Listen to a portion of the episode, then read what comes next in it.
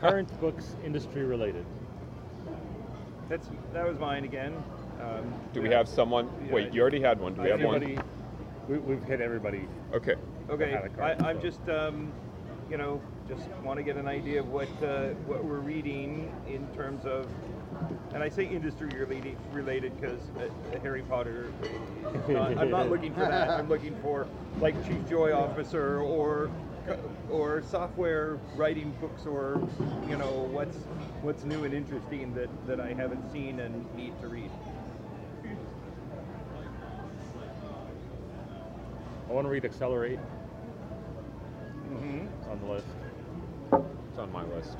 is a is uh, it's a, a dry read. It's not a story. It's it's a it's a, uh scientific.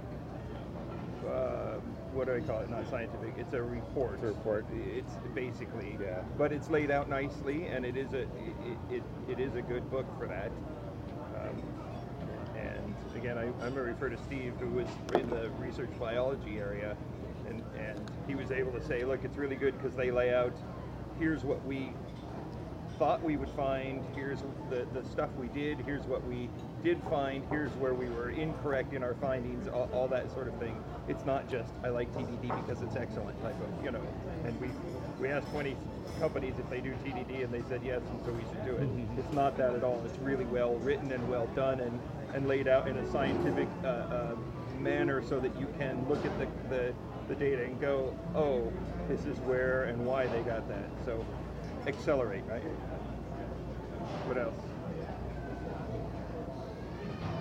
Someone posted something on the, the Slack channel, um, obliquely referring to some guy who had written a book about practical TLA plus, um, the kind of formal. Uh, What's TLA? TLA plus is like a language for like formally modeling systems, so Oh. you can kind of prove prove that they're correct, and there's some kind of thing that sits on top of that that makes it look a bit more like code.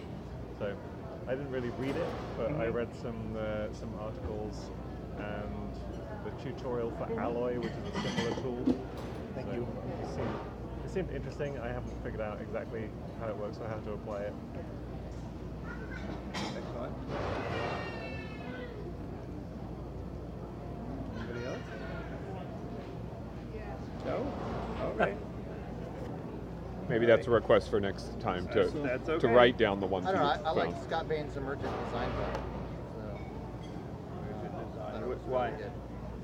Um, I guess the apex of his book uh, ended up in the appendices, where he's showing that um, uh, you can build in more abstractions using design pattern models as, as software becomes more complex, but you know, but not not too early. And he shows he shows how to do this in phases, kind of